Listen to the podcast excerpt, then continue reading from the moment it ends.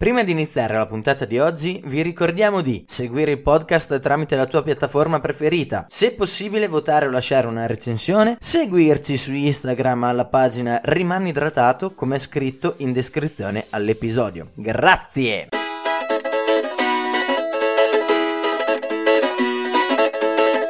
Rimani idratato.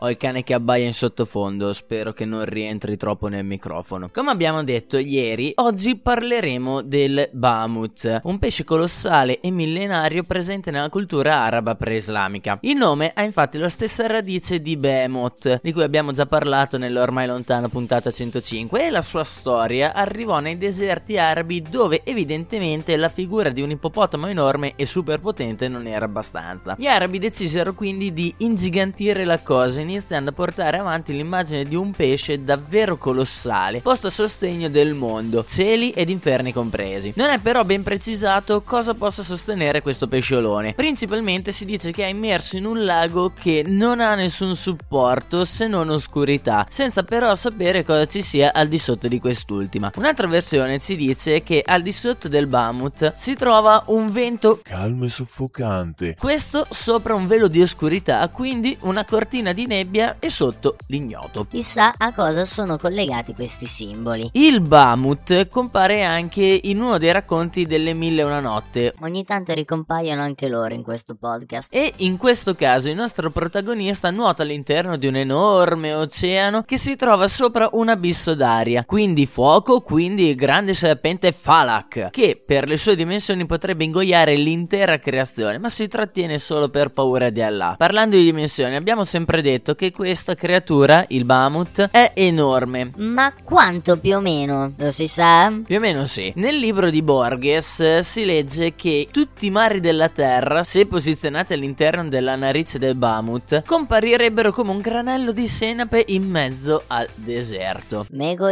Viene inoltre ricordato come questo essere sia così immenso e splendente che gli esseri umani non potrebbero sopportarne la vista. Pure Cristo, dopo averlo visto, crollò a terra mettendoci poi tre giorni per riprendersi. E niente, oggi non ho molta fantasia o pensieri sparsi. Mi dispiace, facciamo che vi ricordo semplicemente di rimanere idratati e siamo tutti amici.